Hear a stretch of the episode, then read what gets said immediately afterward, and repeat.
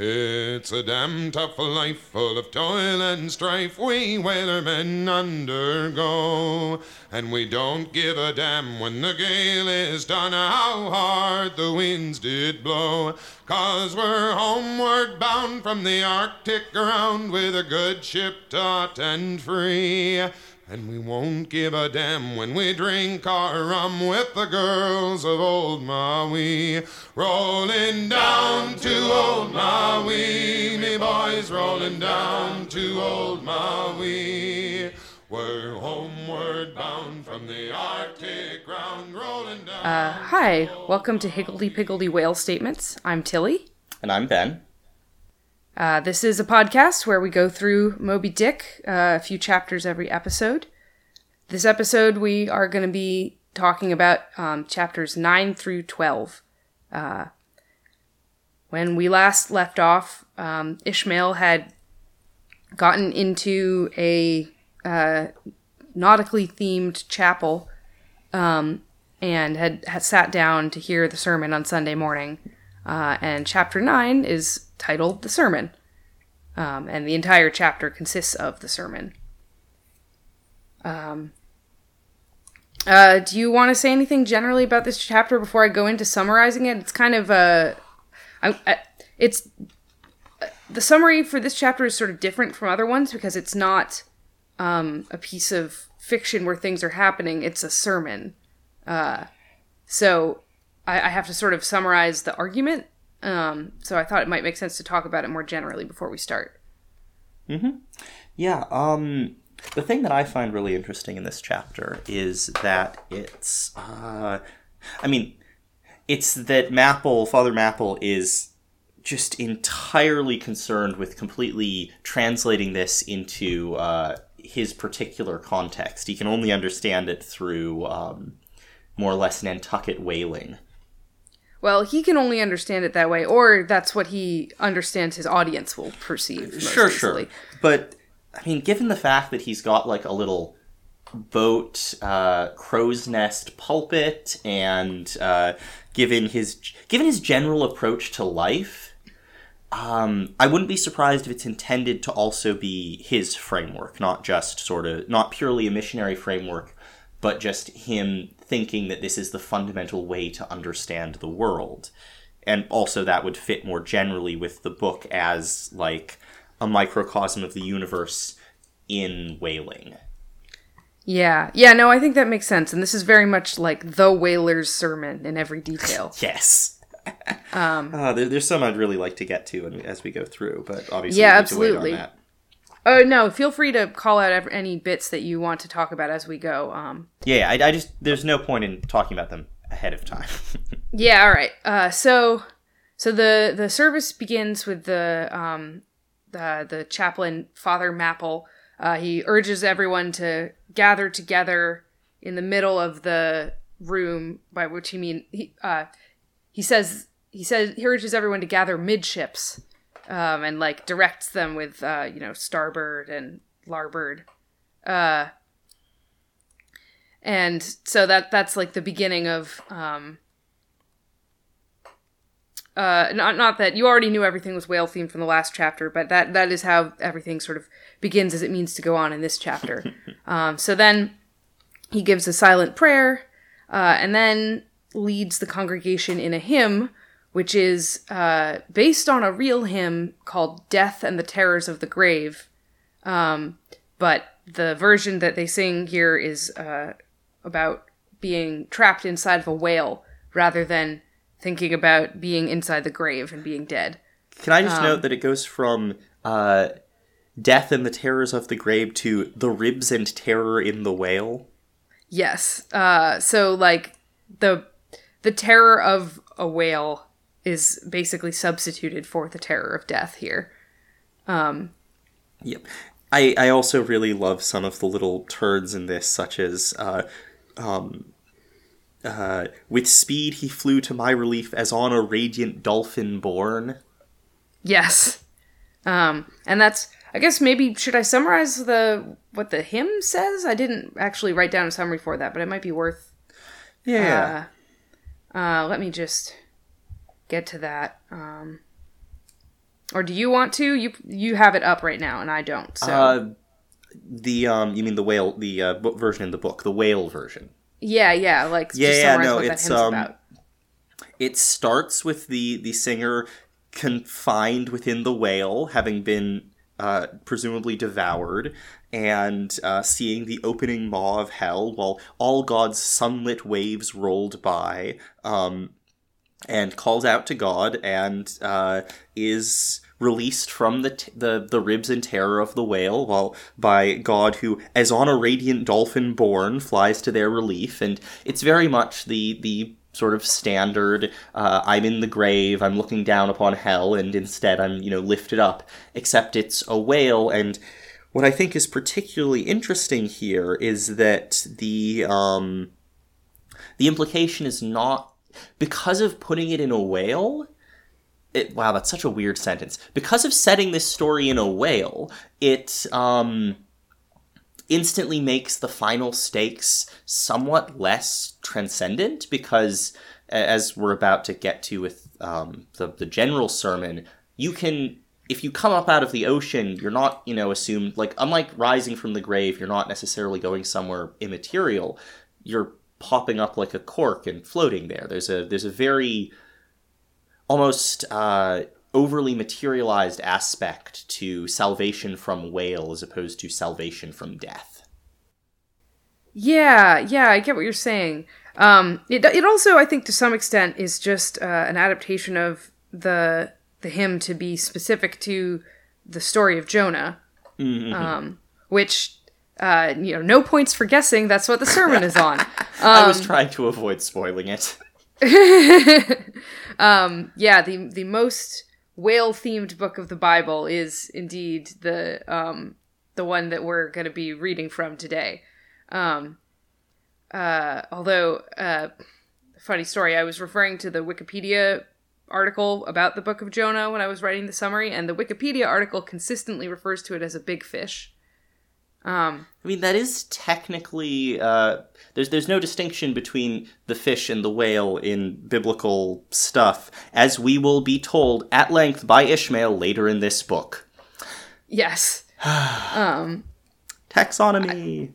I just think it's funny that Wikipedia has come down strongly on the big fish side. well, of course, Wikipedia are um, are linguistic literalists. Yeah, I suppose that shouldn't. there was also what was that line that I quoted to you from the article? It was something like, um, uh, like any good narrative, the Book of Jonah has characters, settings, s- plot, and themes, or Yes, something like that. yes, character setting, plot, and themes. It's like good for it. Yeah, like I. I get that what they're trying to say is, you know, it's a narrative book of the Bible as opposed to a book of like poetry or prophecy or something, but it you also didn't need to explain what a narrative is, Wikipedia. We could have just clicked on the link to the Wikipedia article about narrative. I true. I, I'm going to take the position that reminding people that good stories do in fact have a plot and themes is always appreciated. But I'm uh, TAing for English 100 this semester, so um, I have a bee in my bonnet about very basic writing advice. Yeah. Um all right. Well, speaking of themes, see, I think part of what's hilarious is the idea that like a book of the Bible might theoretically not have themes. Like even if it didn't have themes when it was written, it has acquired them since. Yeah, no, no, that is a good, very good point. Um and speaking of stuff that's laden with themes, back to uh Wait, wait, wait. I have, Moby one more, I have one more. I have one more. Oh, oh, sorry. No, no, no. I'm just. Imagine, if you will, the Dark Souls fandom, but for the Bible. It's a mean- lineage. That's all it is. It's just about figuring out who was born to whom. Anyways, Uh, please continue. Okay. Um We, we can cut that one. I just. No, we don't have to cut that. Uh, I, I think uh, I think it makes sense. It's a good joke. It's fine. Let's. Uh... Okay, so um, so uh, the sermon is about the Book of Jonah, um, and Mapple basically uh, addressing everyone as as his shipmates. Uh, Mapple pretty much retells the first two books of Jonah, uh, which I will summarize here. Um, Jonah is commanded by God to preach to the Ninevites who have, uh, you know, displeased God. Um, and uh, Jonah refuses and tries to run away from God's wrath. So he goes to Joppa and then flees on a ship to Tarshish. I don't know if I'm actually pronouncing these biblical cities correctly. Um, but uh, while he's on the ship, God sends a storm, and um, the the sailors on the ship realize that Jonah is fleeing divine punishment and reluctantly toss him overboard, uh, where he's swallowed by a fish, um, which the Wikipedia summary I think described as him being miraculously saved by the fish, which I guess makes sense. It did prevent him from drowning. Uh, but then he is stuck in there for three days. Um, and he repents and prays to God and uh, accepts his punishment. And then God frees him to go carry out his word. Um, and then the latter two books of Jonah are about him actually going to Nineveh, but that doesn't come up in this sermon. I do feel like it's worth, like you note that the, um, you know, the, the Wikipedia version, the, the gen, the standard interpretation, uh, the fish is the is the is salvatory. It's it's coming and saving him from drowning. But it is unsurprising that a whaleman like Mapple understands the fish as an enemy. I will say, I think the idea that like uh, Jonah's like biggest torment was being trapped inside the whale is like a pretty typical way of interpreting this story. Sure, but um, it's, it's still like there's a difference between. Um, I mean, basically, I don't think that Mapple at any point presents the idea that the whale is um, like directed by God to do this. The um, whale just or am I just wrong there? Yeah, I'm sorry you are because Where? the verse the the the verse that he has them read, he says clinch the last verse of the first chapter of Jonah and God had prepared a great fish to swallow up Jonah. Uh, okay, yeah, that's my, just my mistake. Um so he does in fact state the fact that God sent the fish from the get-go. Um, yeah. that's the verse they're talking about. Um, but uh, but it, it's it's absolutely true that like the um, you know the character of the whale in this story is is absolutely terrifying.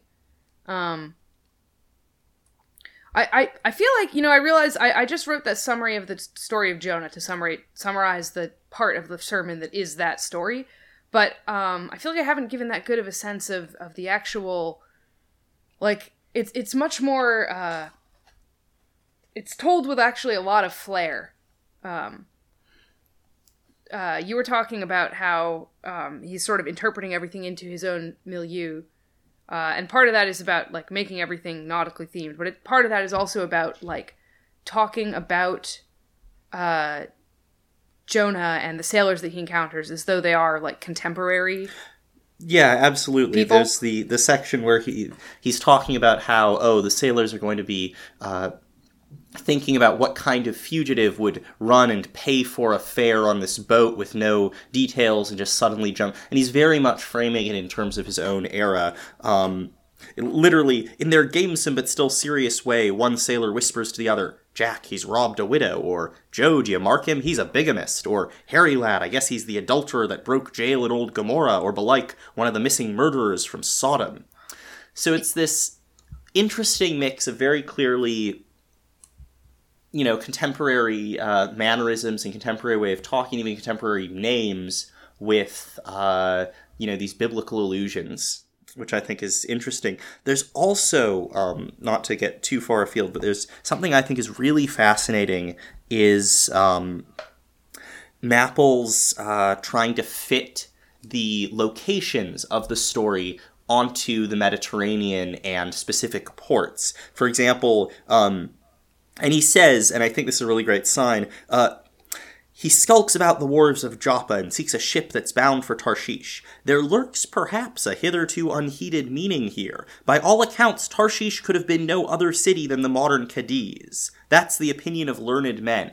And that's fascinating because it's a specific way of approaching uh, you know biblical texts and also very much a mid 1800s kind of thing that there's starting to there's starting to get this sense that you can specifically locate the cities of the Bible and the cities of the biblical era on modern cities or modern or think places that you can now geographically locate, like the discovery of Ur and Uruk as actual locations with the disco- with the excavation of Mesopotamia. But the Cadiz Tarshish one seems um I don't know how solid that is. You know, I didn't actually look this up beforehand, but I feel like it's worth looking into. I think the connection that he draws between the biblical Joppa and the real place, or the the modern place Jaffa, are is like attested. I think, Yeah. I think that's like known, um, in the same way that many biblical locations are like known. Um, but I don't know anything about what biblical Tarshish is supposed to be. So, uh, the Wikipedia page is extensive in trying to figure out where Tarshish is. Um, Okay, I mean that does imply that there's uh, real debate yes, in the modern era.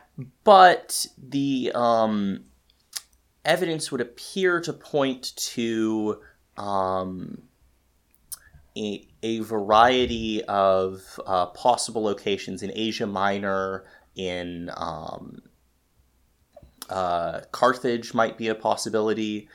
Um, it's placed on the shores of the Mediterranean Sea by several biblical passages, and it's described as a source of metals. The Phoenicians of Tyre bought from their silver, iron, tin, and lead in Ezekiel 27:12. This really has turned into exegesis hour. Um, and it appears to be an island based on a number of elements. Uh, so while it's not possible to specifically determine where Tarshish would be, um, it looks as though the sort of Cadiz um, option is only spoke is basically put forward by a Latin writer of the fourth century, and uh, a number of um, more or less uh, Christian writers from Europe uh, associated with uh, southern Spain in some fashion. Uh, so yeah, Spain appears to be a minority opinion, but it very much fits the 1800s. In fact, a number of 18th century, 19th century commentators uh, believe that it was Britain. Apparently, Huh. yeah. Um, there's like a whole list of them on Wikipedia. Uh, both because actually that's fascinating because Britain was actually a source of tin that arrived in Mesopotamia, so would have been a metal trading port that would ultimately be connected with the Phoenicians. Um, and silver, gold, tin, and lead are all mined in Cornwall. So I actually think that um, Tarshish being England might be a more defensible position than it being Cadiz. But that's just me. Okay. Yeah. I mean, there's also always the possibility that, like, what it really means is a place that was as far away as Jonah could get to. Well, that's Mapple's interpretation, certainly. Um, I, I'm Well, just yeah- saying that I think the specific thing I think is interesting is that it's not just an attempt to map the ancient world onto the present to make it more comprehensible. It's also very much an era where um, under, the understanding of the Bible and the understanding of these uh, references was starting to become historicized, was starting to become rooted in the idea that these are places we can identify on a map and build a geography of. Um, again, because you've got a lot more early archaeology, you've got a lot of discoveries of biblical cities and their ruins. Um, I, I just think that's an interesting context for the book as a whole in terms of how uh, biblical references function in it. Um, and also, I just think that's cool. I just think it's neat. It is neat. I agree. Um, it's it's worth noting, by the way, that uh, Mapple doesn't actually quite tell the story in the order that I told it, um, because he leaves out one key detail, which is what God's command to Jonah was. Um, the command to go uh, prophesy in Nineveh. Um, he basically explicitly says, uh, God gave a command to Jonah. Never mind what that command was. I'll save it till later. And then he tells the entire story of Jonah running from God and, you know, everything else. Um, uh, because he's trying to make this bifurcated moral point uh, about, like, having, for, for, on the one hand, a moral story for all sinners, for everyone in the congregation. Um, and that's kind of the overall point of the story of Jonah. Um, and then there's a specific message for him and for clergy, uh, which is why he withholds the fact that Jonah was ordered to preach until the end, because that that sort of allows him to bring out that particular element. Um, yeah, in that in that sense, there's a number of very interesting things about tre- uh, preaching the truth to the face of falsehood, and um, also, uh, sorry, in that respect, um, talking a lot about. Uh, you know, delight is to him a far, far upward and inward delight, who against the proud gods and commodores of this earth ever stands forth his own inexorable self. And that's fascinating because Jonah was not commanded to be himself in any meaningful capacity. He was given a message to deliver.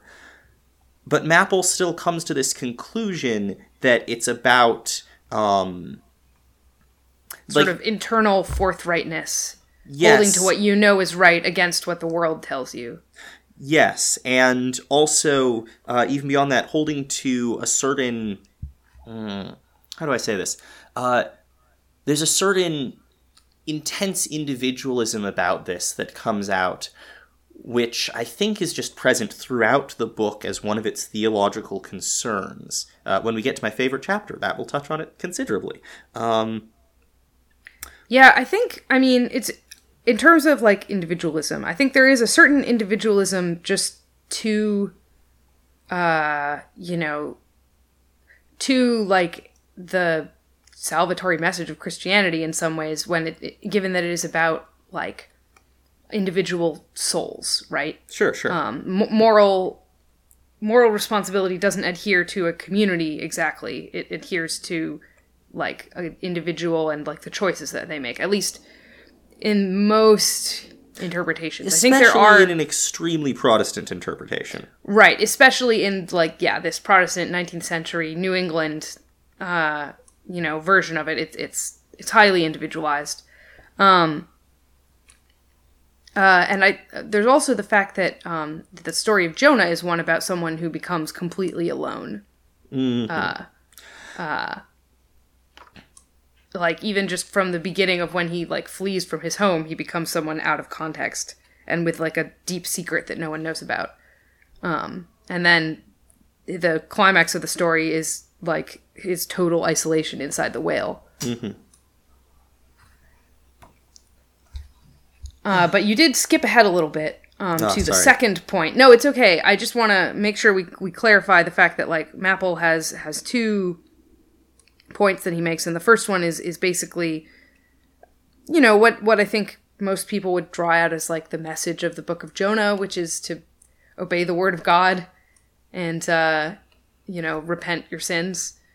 Um, and so you know to uh, avoid the things that Jonah does that are bad, but to copy the things he does that are good, um, like which is fairly straightforward. And then the second point, which you were just getting to, um, with that whole "delight is to him" paragraph, uh, is all about the responsibility of the clergyman, um, whom he consistently refers to as, as the pilot, uh, to to preach the truth and, and to essentially guide people spiritually, um, even though it may be hard. Uh, and uh, the, the the ultimate conclusion of it is to to focus. Even though he, he the whole uh, sermon more or less has been about like suffering and privation and and uh, you know all these terrible things that happened to Jonah and um, how like uh, and about sin. Um, but the the conclusion is all about how um, the about the basically the joy of heaven. Well, it's, it's not really the joy of heaven exactly. It's the joy of um, obedience or of something else. Because it's not. In fact, he has this specific line at the end that was very curious to me, which is. Um, an eternal delight and deliciousness will be his who, coming to lay him down, can say with his final breath, O Father, chiefly known to me by thy rod, mortal or immortal, here I die. I have striven to be thine more than to be this world's or mine own, yet this is nothing. I leave eternity to thee, for what is man that he should live out the lifetime of his God? and that's weird. Well, I mean, okay, the way that I read that was that there it, it's essentially an extremely uh, there there's a, a, a sense um, that part of what being a, a good Christian means is not presuming on your own salvation, like no matter what. Um, even like never presuming that you you yourself are good, but always believing that you're a sinner. Um, and so, like what he's saying is someone who, with their final breath, says, you know, I don't know what's going to happen to me. I commend you. I commend myself into your hands, God. Um, that that is someone who's going to heaven because I mean he says eternal delight and deliciousness will be his. I don't think it really makes sense to read that as referring to anything other than heaven. Sure, but I think the if not in Mapple's on Mapple's part, I think that the irony on Melville's part is very much present because I think that there is a I think there are meant to be tensions in this sermon. It doesn't hold together precisely. That does make sense. Um, I, I don't think I Mapple is meant to be a particularly great preacher, basically. I think he's meant to have his own weird internal. Uh, I mean, the whole fact that he completely rewrites uh, jo- all of the events of Jonah entirely into this whaling uh, structure, often in very odd ways. Um, I don't think he's meant to be purely compelling. I guess that's fair. I I found it to be like a pretty I don't know. I, I felt like the um you know, the actual like narrative was conveyed very compellingly and and dramatically.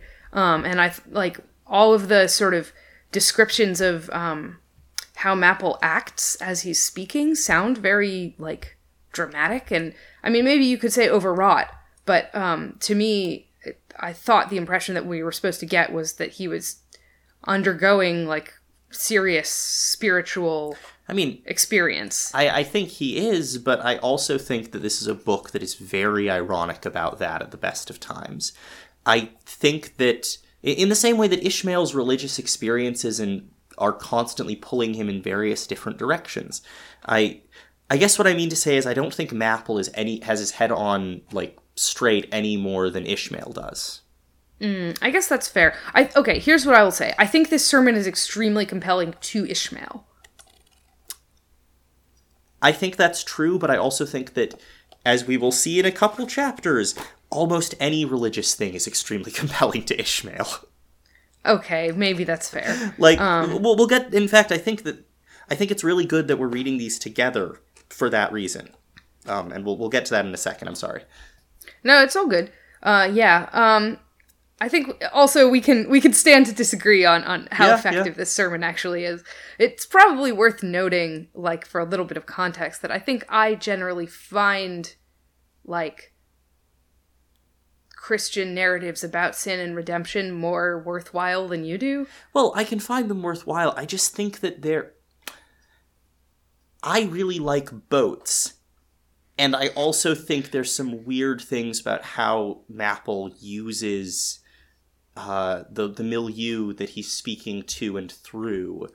Um, and I think that there's, I mean, if I if I had to say the thing I think is really going on with Mapple as opposed to saying I think there's a tension here, which is such uh, you know academic uh, speak to avoid stating it, I think that his personal sense of himself as a prophet is immense. Like, just he is absolutely thinking that he's Jonah here. Like, he has this um, he has this line, uh, you know, um, while some one of you reads me that other more awful lesson which Jonah teaches to me as a pilot of the living God, how being an anointed pilot prophet or speaker of true things and bidden by the Lord to sound those unwelcome truths in the ears of a wicked Nineveh, etc.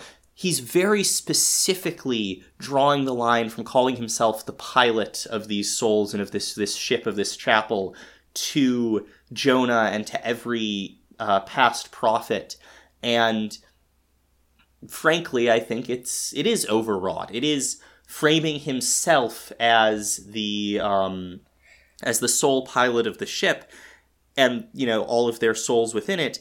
It's very much, and also this is because you know eventually, who's charting the course on the boat that we will eventually, eventually, eventually be on? It's Ahab, who is the pilot of that. It is um, actually it's uh, the one whose name I should be remembering because he's my favorite, and I just completely forgot.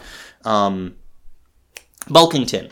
Bulkington's the pilot, and who get and setting that course, Ahab charting that course brings everyone along with him in a way that is very much. Mm, mm, how would I put this? Mapple does not have as much actual command over the fates and souls of the people in his chapel as Ahab will over the people on his boat.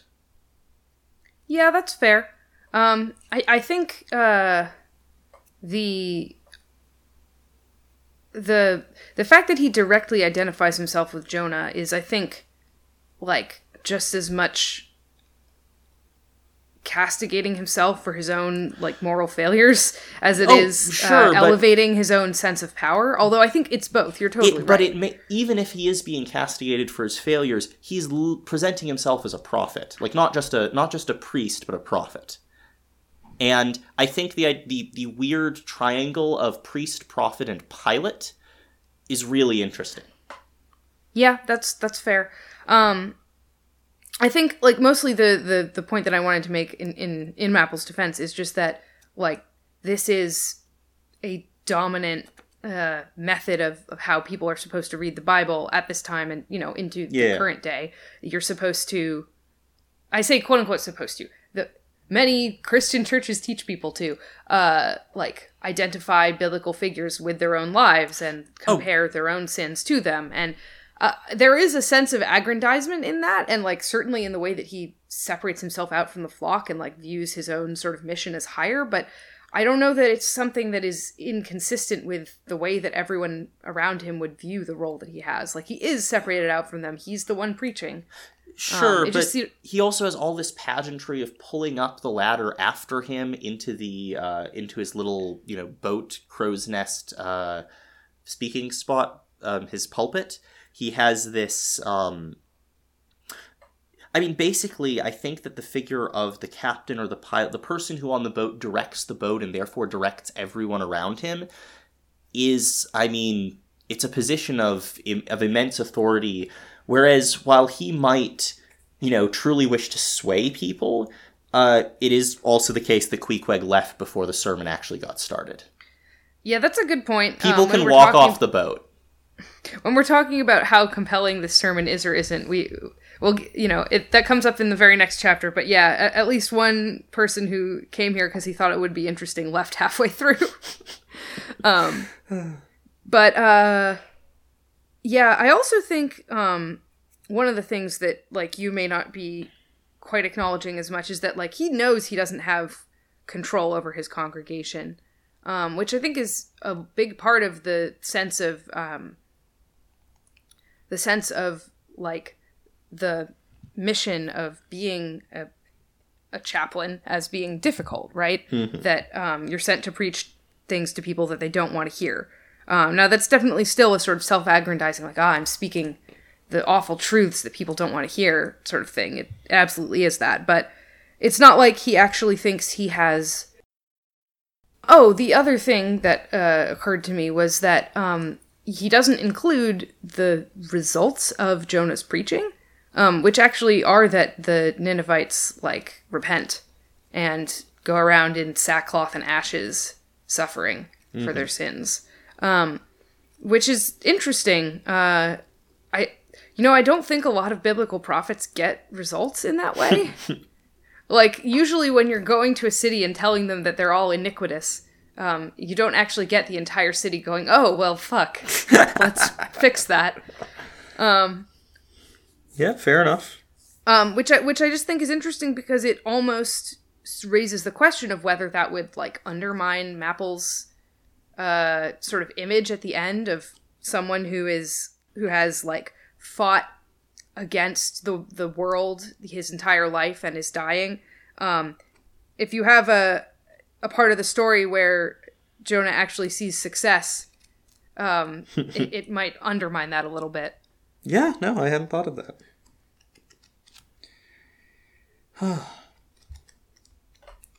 so, do we want to go on to the next chapter? Yeah, I think I've I've covered everything in this sermon. Uh, so the next chapter is chapter 10, A Bosom Friend. Um, and uh, in this chapter, Ishmael goes back to the Spouter Inn, where he finds Queequeg. As we said, he left the chapel early.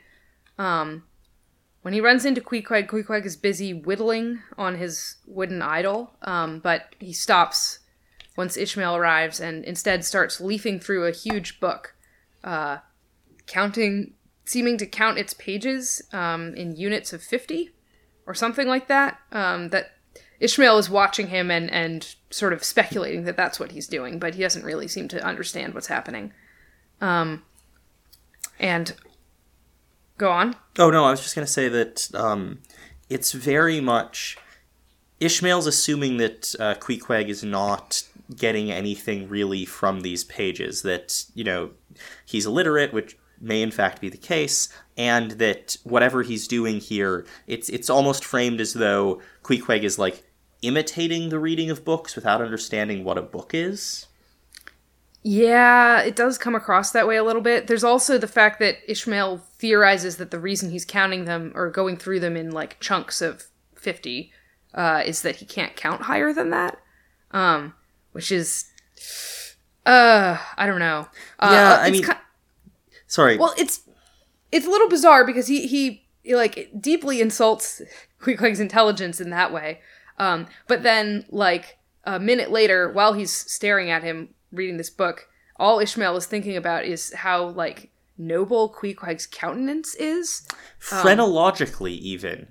Yeah, he compares the shape of his skull to George Washington's. Yep. Um, Uh, I think that the it's interesting that uh, specifically um, Ishmael has the phrase at every fiftieth page, as I fancied, stopping a moment, looking vacantly around him, and giving utterance to a long drawn gurgling whistle of astonishment, which doesn't um, because Queequeg's not in any way counting out loud.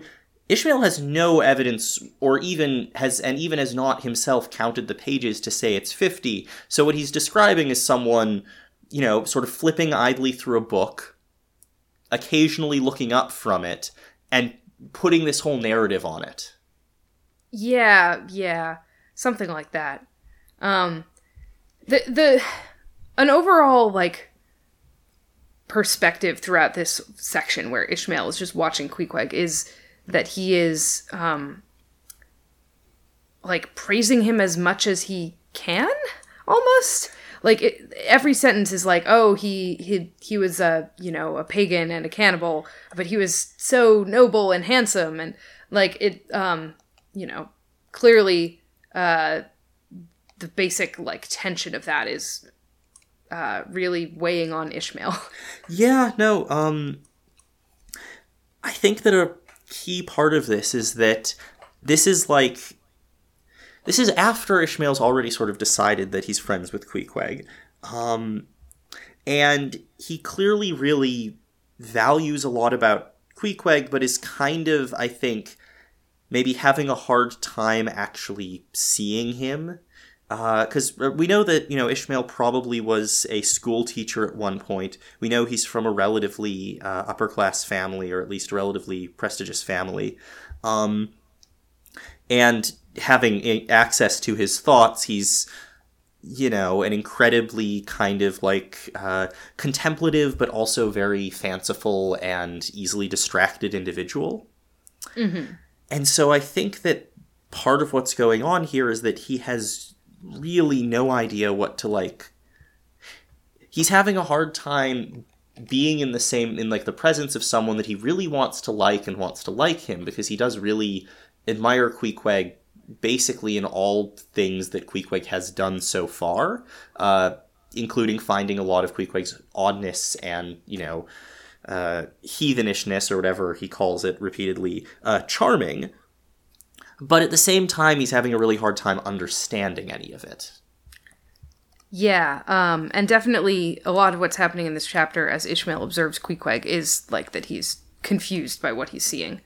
Yeah. Um, I, I think he has the you know he's repeated and to be clear he's repeatedly calling Queequeg a savage but also like a noble and uh, you know someone who has a Socratic wisdom and it's it's this constant and I think intentional vacillation between uh, oh no, the other, and the other. Yeah, that's a good way of putting it. Um, yeah, uh, Oh. it should go without saying, I guess, that like I don't know. This is all like a very, I don't know. Um, where Problematic. we haven't. Yeah, yeah. Um, I don't know. Just like I'm not even super comfortable with like white people using the word savage in the Yeah. modern era. You know. Yeah. Um, and I feel weird about us just like saying it on our podcast. Yeah, I Um, mean, I was I was trying to make it clear that this is a thing that Ishmael keeps calling Queequeg. Yeah, no, absolutely. Like you can't escape that in this book. Um, And also the fact, and part of this is also that Queequeg comes to sort of stand in for a certain image of the capital P pagan. Like, Queequeg is definitionally non Christian, but he's also really ind- personally noble, generous, strong, impressive, but he's not quote unquote civilized. He's there was that whole discussion of him being half civilized last time. Um, uh, there and so you've got this really complicated discourse that Ishmael is sort of chewing on that's uh, balancing between I think basically the idea of on the one hand I theoretically really value being Christian, being well educated, being quote unquote civilized, but also the people I know who I actually like the most and who are the like kindest and most generous are not those things. yeah, yeah, I think that's I mean, that's he, true. He literally says, having you know been staring at Queequeg awkwardly for a while, um, "I'll try a pagan friend," thought I, since Christian kindness has proved but hollow courtesy. Yeah, you you. Uh, I, I I wanted to read that aloud. Oh, I'm sorry. no, it's fine. It's a good line. Um, We we, we can delete my version and do yours. no, why would we do that? Because you wanted to read it. yeah, but you also wanted to read it, obviously. Yeah, fair enough. Um, yeah, uh, that I, I I feel like it's it's worth noting the kind of like beat by beat as he how he gets there. Um, because Ishmael has been staring at Queequeg, um, and then Ishmael notes that Queequeg is basically not paying attention to him, um, like ignoring the staring, uh, which on the one hand seems kind of weird, but on the other hand is also very admirable in a, in the way that it makes him seem incredibly self assured and like self contained. Um, and it's it's pretty much after reflecting on that. So quite literally, it's because Queequeg is ignoring him uh, that Ishmael then decides, you know what, he's very impressive. Uh, uh, let's be friends. Do, do you want to read this the section that begins with "I began to be sensible of strange feelings"? Uh, I didn't write that one down, so I don't. Um, I'm just so yeah. a- As you read, he basically decides uh, time to officially befriend Queequeg, um, and uh, that involves sort of inching towards him on the bench and uh, starting to try to bring up small talk, um, which Queequeg ignores at first, uh, but then eventually. Uh, uh, he warms up to him, and uh, they they establish that they're probably going to sleep in the same bed again tonight, um, which Queequeg seems kind of pleased with, and uh, they have a social smoke. Um, they they share uh, smoke from Queequeg's tomahawk slash pipe. Um, and then when it's over, uh, Queequeg Queequeg holds Ishmael close and declares that they're married. Yep, that happens. Yeah, uh, it's it's very like you know. Um, we already talked a lot about how like clearly homosexual this is. Yeah, but it, yeah, and it's it's also really charming. Like Ishmael is kind of a nervous wreck about like again, we've had three pages in my large version of uh, Ishmael staring at Queequeg and thinking, I think he's really cool, but I have weird, complicated thoughts about this. And it is really charming that Queequeg's response to this is basically to let him fret and be nice to him, and then eventually they hug. It's it's nice. It is, yeah. They have a very sweet and like instant, powerfully close relationship, um, which uh, you know, um, actually maybe more dramatic than the fact that Queequeg declares that they're married is how um, uh, Ishmael like interprets that for the reader, which is meaning in his country's phrase that we were bosom friends, he would gladly die for me if need should be. um, which, which like is on the one hand, it is this sort of funny like slightly no homo moment. Um, but on the other hand, he's saying he would die for him after knowing him for a day, so it not really. Yeah, yeah, it's um I mean also there's there's things that Ishmael says around this like um uh, you know, just looking at Queequeg, I began to be sensible of strange feelings. I felt a melting in me. No more my splintered heart and maddened hand were turned against the wolfish world. This soothing savage had redeemed it. Yeah, there's almost a sense that like Queequeg is curing Ishmael's depression in this moment. Or something. It's Queequeg is again, he's he's just sort of sitting there and he's like whittling a thing and he's he's you know p- paging through a book and Ishmael is just overflowing with this sense that like being able to be in a place with Queequeg is making him better. Yes. It's it's it's very charming and it's also I think speaks a lot to um to again the various tempests within Ishmael at any given moment. Yes.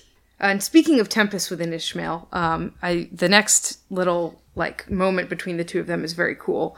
Uh, so now that they're married, Queequeg gives Ishmael his embalmed head and half of all of his money, which is a lot, um, thirty silver dollars, uh, and uh, wh- which he really like insists Ishmael take.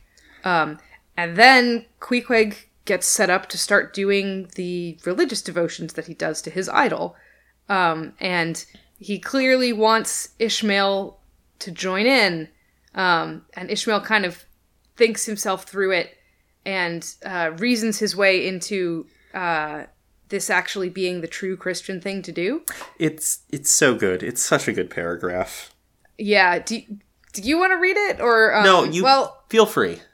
yeah. I mean, I don't want to. I, I don't know that I necessarily want to read the whole thing because it's it's very long. But um, Yeah. the the the um the the reasoning that he goes through is well uh you should do, i should do unto others as uh, i would have them do unto me and what i would like queequeg to do unto me is to join me in my form of worship which is His you know quote, my particular Presbyterian form of worship.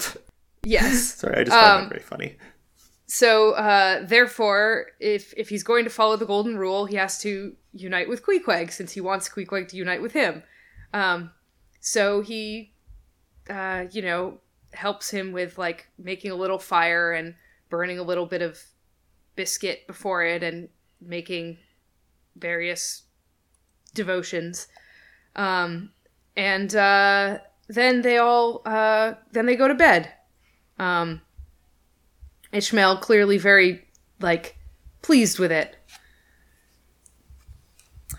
Yeah, no, um, he he in fact ends the chapter with saying, "Thus then, in our heart's honeymoon lay I and Queequeg, a cozy, loving pair." Yes. Yes, it's it's, very it's good. all very charming. But I really I like the the way the way the language functions in the section where he's um uh you know going from beginning the sent beginning the um paragraph with I was a good Christian born and raised born and bred born and raised geez born and bred in the bosom of the infallible Presbyterian Church and then later going helped prop up the innocent little idol offered him burnt brisket with Queequeg it's it's just really charming how how how far uh, Ishmael's reasoning can go so quickly.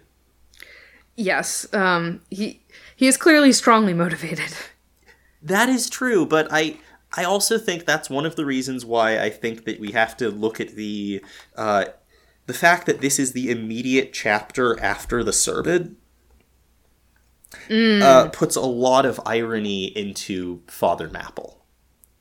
Yeah, that's a fair point. Um, because you go directly from you need to go and speak truth about God to the um, you know to the heathens who uh, you know and if you don't you will be in a whale and you'll need to seek repentance and you know the most important thing is to you know carry on that torch and then about five minutes well okay not five minutes actually in the story but in terms of reading about five minutes later uh, Ishmael is just who has been, you know, who has presented this as this like earth shaking storm of emotion and religious fervor is convincing himself that actually the nice the best thing to do here for religious reasons is to uh, worship with Queequeg.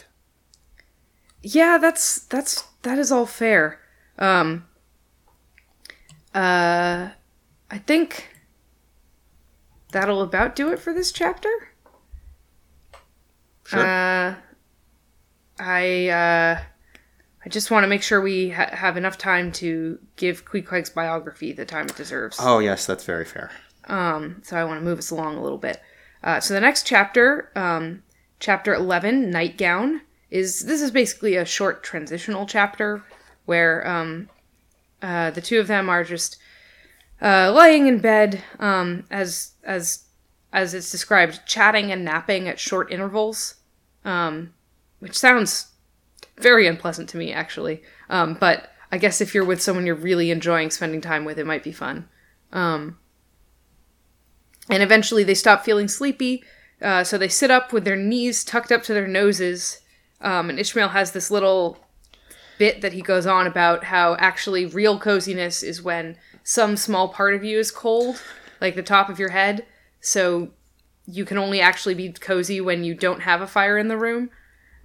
Um, He has very strong opinions on this.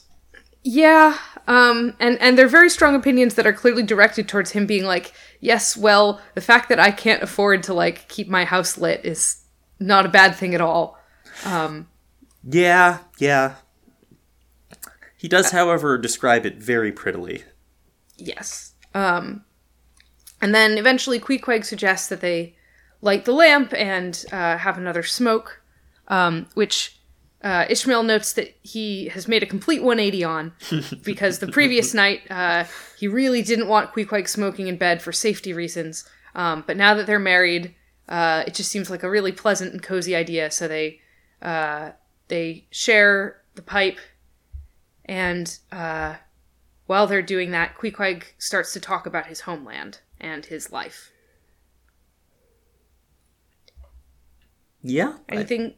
I mean, other than uh, the fact that he describes being uh, tucked up in bed with your your nose out and but and the air cold, but the blankets very warm, as then there you lie like the one warm spark in the heart of an Arctic crystal.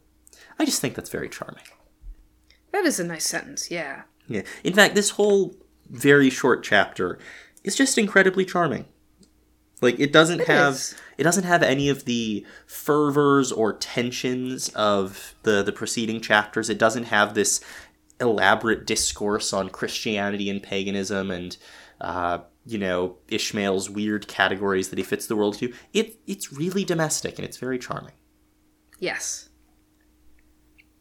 So, uh, finally, chapter 12 is called Biographical, and this is uh, the story of Queequeg's life so far, retold through Ishmael's words. Um, uh, he is, Queequeg is the son of a king from uh, a fictional island called Kokovoko. Um, and he longed to see the world in his youth, so he tried to join a whaling ship uh, that came to the island, but they rejected him uh, because they already had a full com- crew. Uh, so he followed the ship in a canoe, threw himself on board, grabbed a ring bolt, and refused to let go even when they threatened to cut his hands off, uh, which impressed the captain enough to let Queequeg stay on the ship um, as a sailor. Which Ishmael seems to think that uh, being on the ship as a, only a sailor rather than, you know, a, a honored guest was kind of below Queequeg's station. Um, Yeah, no, he's he's which is really funny given that he has this elaborate earlier on in the book that elaborate thing about how he never goes on board as just a as a you know as a guest as a um, as um, a passenger. He only goes as crew because you get far more out of it and you get paid and it's all better. But for Queequeg he's um, he's of the opinion that it is below Queequeg station and Queequeg should be shuttled around um, you know uh, as an honored guest Yeah, al- although I think he he indicates it as uh, he sees it as like um, you know impressive in Queequeg that he's he's willing to uh, stoop to doing this kind of work. He he uh, uh, he, he compares him to Peter the Great, um, who worked incognito in shipyards uh, in order to as part of his like he, he wanted I'm just getting this from my footnote um, that he had a dream of building a navy, so he started out by working in shipyards. I think this is probably all kind of mythological. Uh, I, I don't know. It- it's apocryphal, but I get the set. My my understanding of the history is that uh, uh, Peter the Great did do plenty of modernizing and was personally interested in this. So I don't know if he actually did, you know, go and work incognito in Western shipyards, but I'm certain he at least visited them. Uh, but uh, as far as uh, Ishmael is concerned, it's very much like an you know allusion to this idea of um, nobility or like royalty who are not uh, not above um, getting their hands dirty, basically. and, and specifically in a in a vaguely westernizing style because he he uh, claims that the reason that uh, Queequeg sought to um, go out and see quote something more of Christendom than a specimen whaler or two included this desire to sort of um, acquire Western uh, you know in this case Christian but really what he means is European uh, like technical knowledge for the betterment of his society. Yeah, the the way that it's it's like described is the arts whereby to make his people still happier than they were, and more than that, still better than they were. So very much like this 19th century idea of like kind of uh, technology and also like social and moral progress. Yeah. Both being things you could go out and acquire. Yep. But it's really complicated because uh, Queequeg's immediate response to actually meeting a bunch of Christians is, uh, no thanks. Yeah, so uh, he, he he basically his trip convinces him that uh, whalemen are or like his trip among whalemen convinces him that Christians are just as miserable and wicked as his people, uh, or rather even more so, um, infinitely more so. In fact, is what it says in the Yep. in the book. Uh, um, so uh, this basically leads him to conclude af- after his ship and after stopping at a couple of ports and seeing a few more uh, types of sailors, uh, Queequeg basically decides, um, you know, forget about this whole modernizing my people quest. Uh, we already had everything uh, right from the first place. Yep, he um, thought he, it's a wicked world in all meridians. I'll die a pagan. Which, I mean, fair enough. Yeah, no, I, I, I greatly respect Queequeg. Um, Uh, I I also just really love that this is sort of in a lot of ways this biography much like the um the sort of religious tensions invert the sermon immediately after this biography inverts a lot of what Ishmael was thinking about when he was looking at Queequeg. Mm, that's true. Uh, about like, sort of. Uh, I mean, I, I'm not sure I see how it inverts it. Like, t- I see like it confirms it, like Well- the fact that he is literally uh, nobility when like. oh, oh, certainly, but no, but I'm talking about um, this line here, where you know, um, by hints, I asked him whether he did not propose going back and having a coronation, since he might now consider his father dead and gone, he being very old and feeble at the last accounts. He answered no, not yet, and added that he was fearful Christianity, or rather Christians, had unfitted him for ascending the pure and undefiled throne of thirty pagan kings before him. It's Yeah, I hadn't gotten to that part yet, but yes, I was that, that was the next bit. So yeah. Sorry, it's that. That's what I meant by the inversion. yeah, no, totally. There's this idea that uh, basically um, Queequeg has been like corrupted by the Christian world. yeah, it's um, it's this. I mean, again, there's it's not just a sort of one-sided. Oh, you know, you have this civilizing influence, and you also have these pagan virtues that need to be sort of like harnessed and directed. It's it's a lot more complicated because you know, maybe the civilized virtues aren't so valuable. Maybe there's something else going on there. You know, it is it is still a binary of pagan and Christian rather than, you know, something a little bit more culturally realistic where different people have different qualities. But it is really clear that, at least I think it's very clear, that this is sort of setting up a dynamic that's going to continue through the whole book. Um, which gets even weirder when you get to various uh, sort of implicit Christian heresies that also exist in the book. Yeah.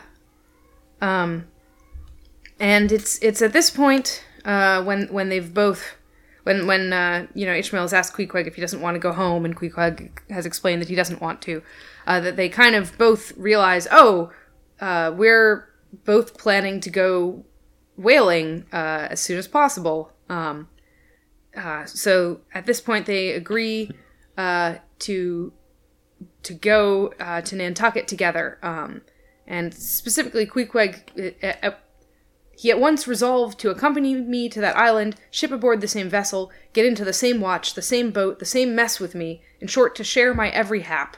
Um, and uh, uh, Ishmael is delighted by all this. Um, partly obviously because he likes Queequeg and wants to be close to him, but also partly because Queequeg is a much more experienced whaler than him, uh, and it can't possibly be a bad thing to have someone who has way more experience with this on his side. Yep. yep. Um, I uh, I also feel like it, um, to some extent, puts the lie to uh, Ishmael's claim that, oh no, this just means we're very close friends. He'd die for me, but we're just very close friends. Uh, when it turns out it does actually mean something much more similar to marriage, in that Queequeg's immediate response to Ishmael going, I'm thinking of going on a, on a whaling boat, is we have to be on the same boat so that we can share everything in common because that what's, that's what we've agreed to do.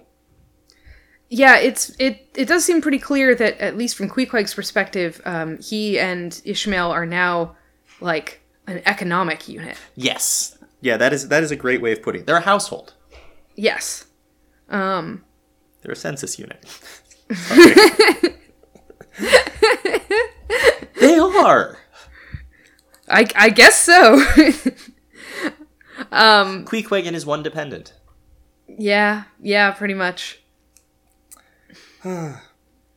so with that, they uh, they go to bed uh, and actually fall asleep this time, um, and that is the end of the chapter. Yep, and again, they're very charmingly like lying together in the bed, and in that way that Ishmael has just identified as extremely cozy. Yes, it's very good. yeah. a few things that I'd, I'd, love to sort of just point out that are just wonderful turns of phrase or like interesting things uh, from Queequeg's biography uh, section from biographical.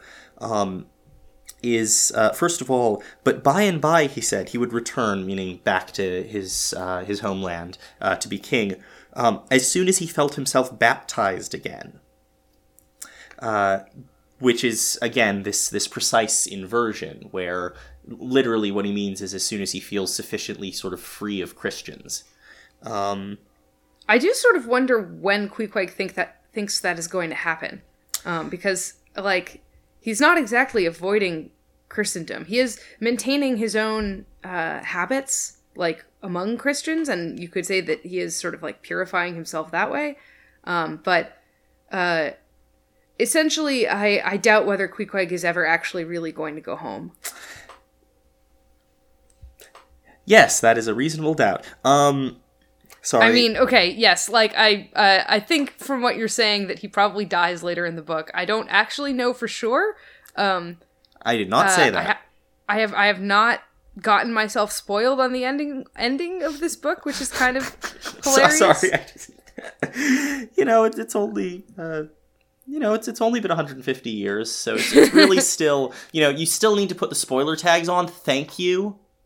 Uh, yeah, I, I mean, This is uh, I, I'm I'm being more reasonable about this than my friend who uh, di- was doing is doing a Romance of the Three Kingdoms podcast and had to finish reading the entire epic uh, because uh, they really wanted to find out how it would end and, and didn't want to like accidentally get spoiled by Spoilers. You know, history? China. I mean yes but Spoilers. Whaling is no longer this industry. Sorry. okay yes Oh, um, major spoilers. There's going to be a very large whale and it's very angry. Well, okay, that's actually an extremely complicated theological question. does the whale have anger There's entire speeches about that that we're going to get to that are really good. I know uh, I'm looking forward to that part Yep.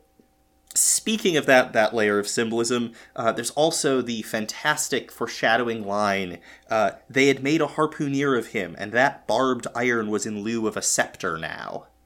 Speaking of Queequeg's, you know, claim to the throne and his his current position. Um, spoilers: harpoons as like scepters or staves or sim- symbolic objects of power get really big around a third of the way through this book, and then they don't stop. Yeah, uh, I, I had gotten to some of that in, in my previous reading.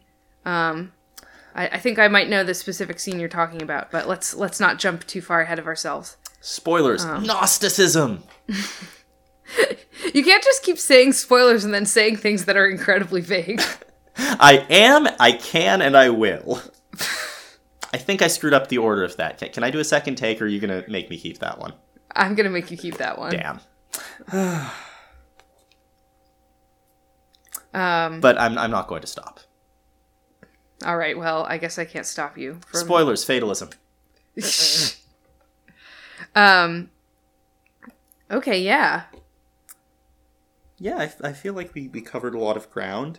I, I do really, I just want to say, I think you've made a really good choice in having all four of these chapters together because they really do have this sort of back and forth structure where a philosophical concern gets raised and then inverted or contrasted in the next chapter um, in a way that sort of well except for except for um, the nightgown which is just charming but the other three ones which the nightgown is sort of stuck in the middle of absolutely have this sort of weaving back and forth of concerns about christendom and paganism you know as as understood by ishmael and uh, friendship and marriage and savages and civilization again as understood by ishmael and sort of the framework he sees the world through Yeah, definitely. I'm I'm glad I'm glad we picked this chunk of chapters as well.